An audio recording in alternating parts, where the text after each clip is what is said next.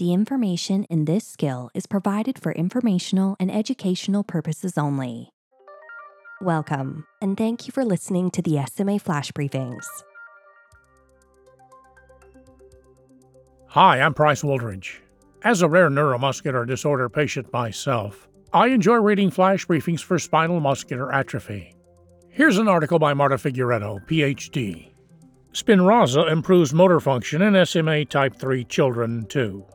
About one year of treatment with Spinraza or nusinersen effectively prevents or reverses motor function decline in children and adults with spinal muscular atrophy type 3 according to real world data from an international registry.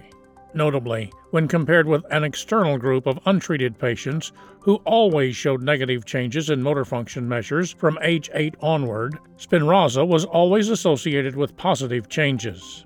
These findings expand upon previous real world studies focused mostly on Spinraza benefits in adults with type 3 disease, thereby showing that the therapy is effective not only in adults, but also in children with this milder type of SMA. The study, nusinersen in pediatric and adult patients with type 3 spinal muscular atrophy, was published in the journal Annals of Clinical and Translational Neurology.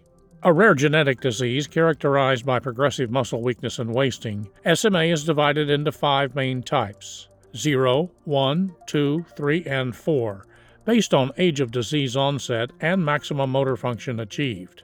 SMA type 3 is a late onset and generally milder form of the disease. In these patients, the symptoms become apparent between 18 months and 18 years of age, when all early motor development milestones, including walking, have been reached at least for some time in life.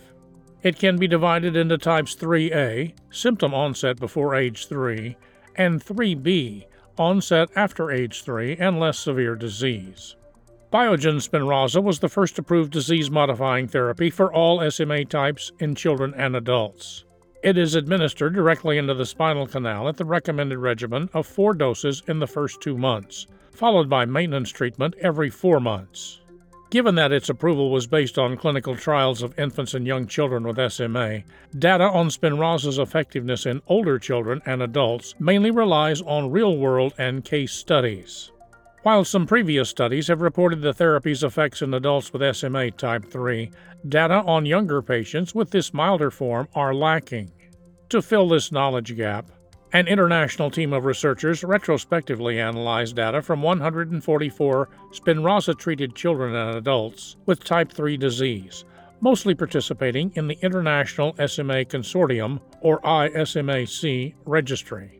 This Biogen sponsored registry is following both treated and untreated SMA patients across the US, the UK, and Italy.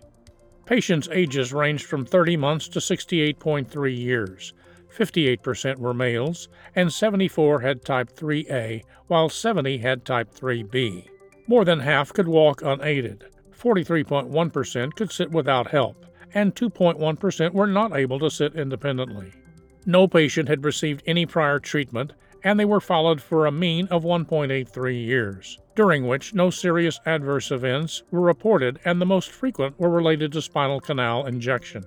Motor function was assessed with the Hammersmith Functional Motor Scale Expanded, or HFMSE, the Revised Upper Limb Module, or RULM, and the six minute walk test, 6MWT, which measures the distance a person is able to walk in six minutes.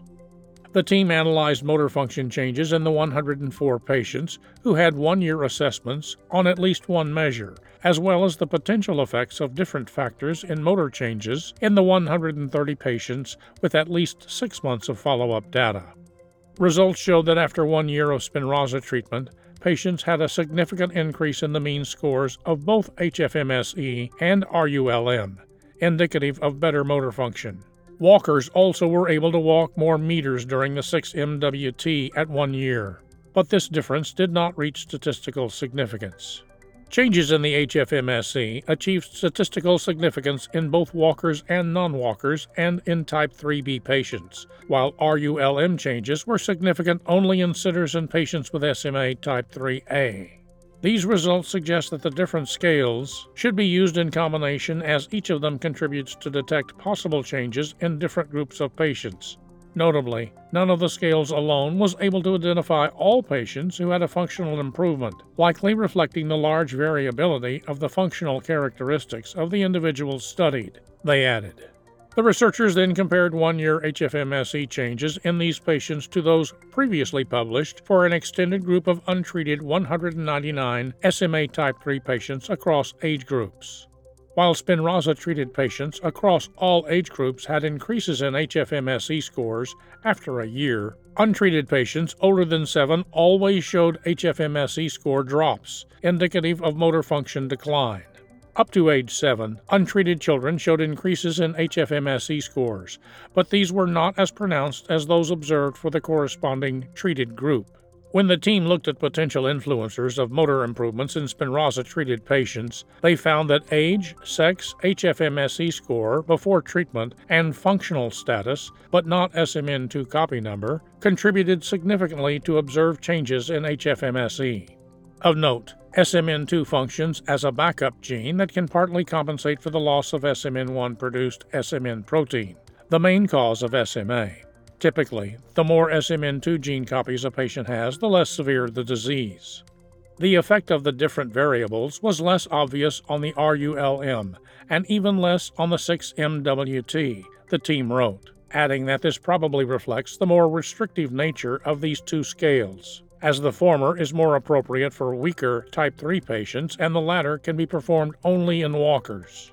These data from both pediatric and adult type 3 patients confirm previous findings in adult patients, suggesting that there is a 12 month treatment effect in type 3 patients irrespective of their walking abilities, and that the changes can be observed on one or more functional measures depending on age and functional status, the researchers wrote.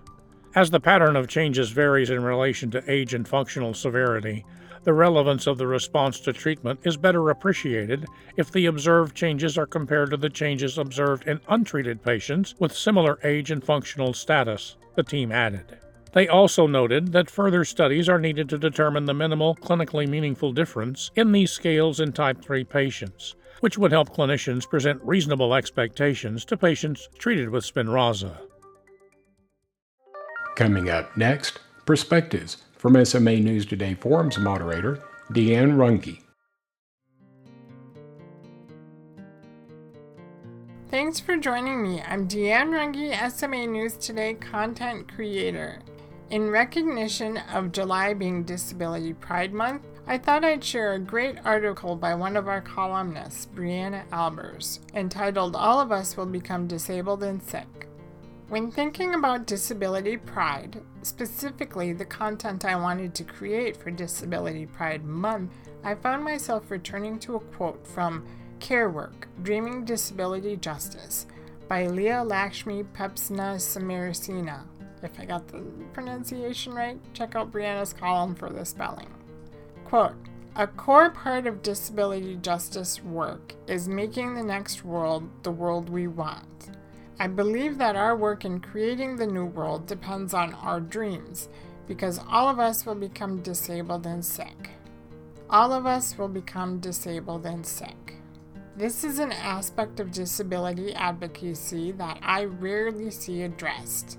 Society paints disability as something unique, a phenomenon of sorts, ranging from physical conditions to developmental disorders such as autism. Disability is characterized by separation and, in many cases, isolation.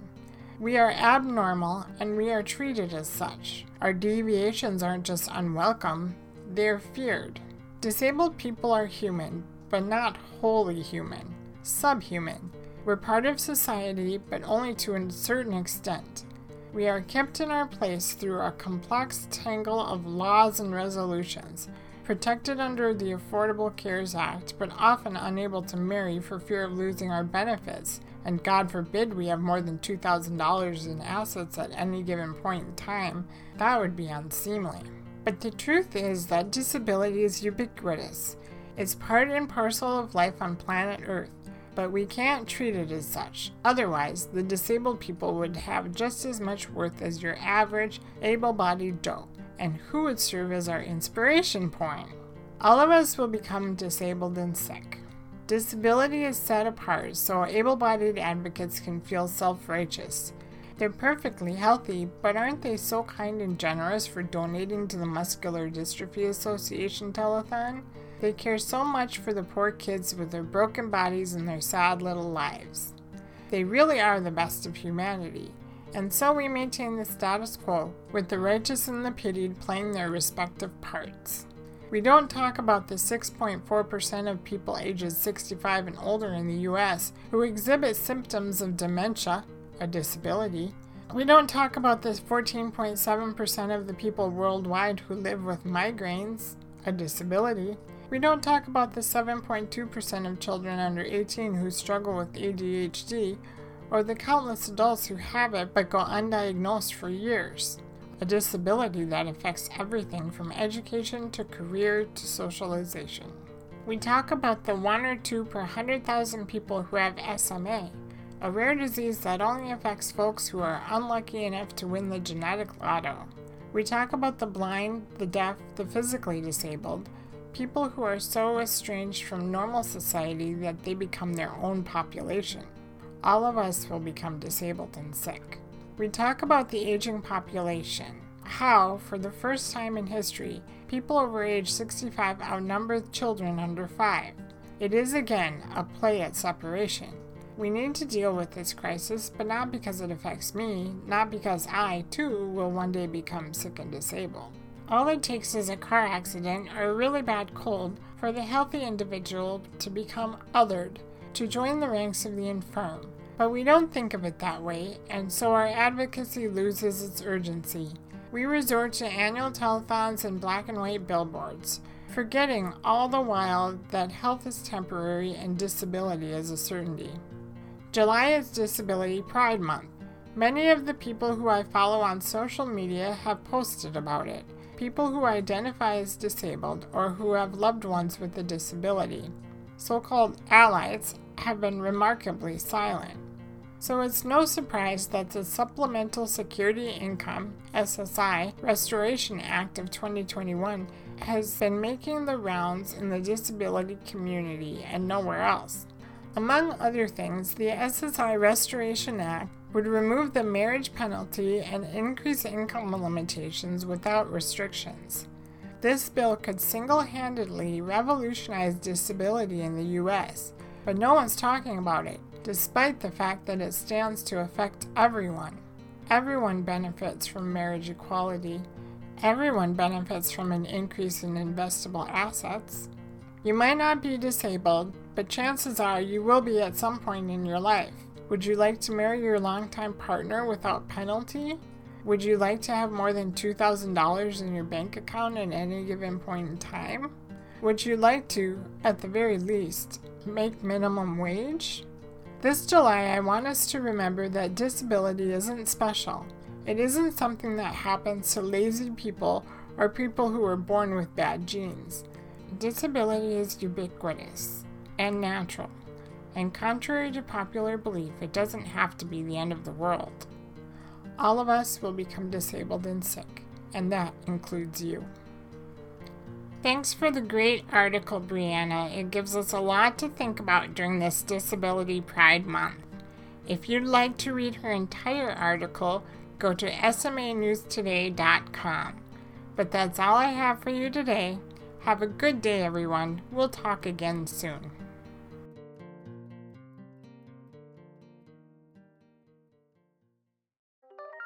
The information in our flash briefings and podcasts are provided for informational and educational purposes only. Be sure to tune in daily to SMA News Today for the latest news and perspectives regarding the disease. Discover more content that might be of interest to you at www.smanewstoday.com and be sure to follow us on social media and join our SMA News Today forums, a trusted SMA community ready to welcome you anytime.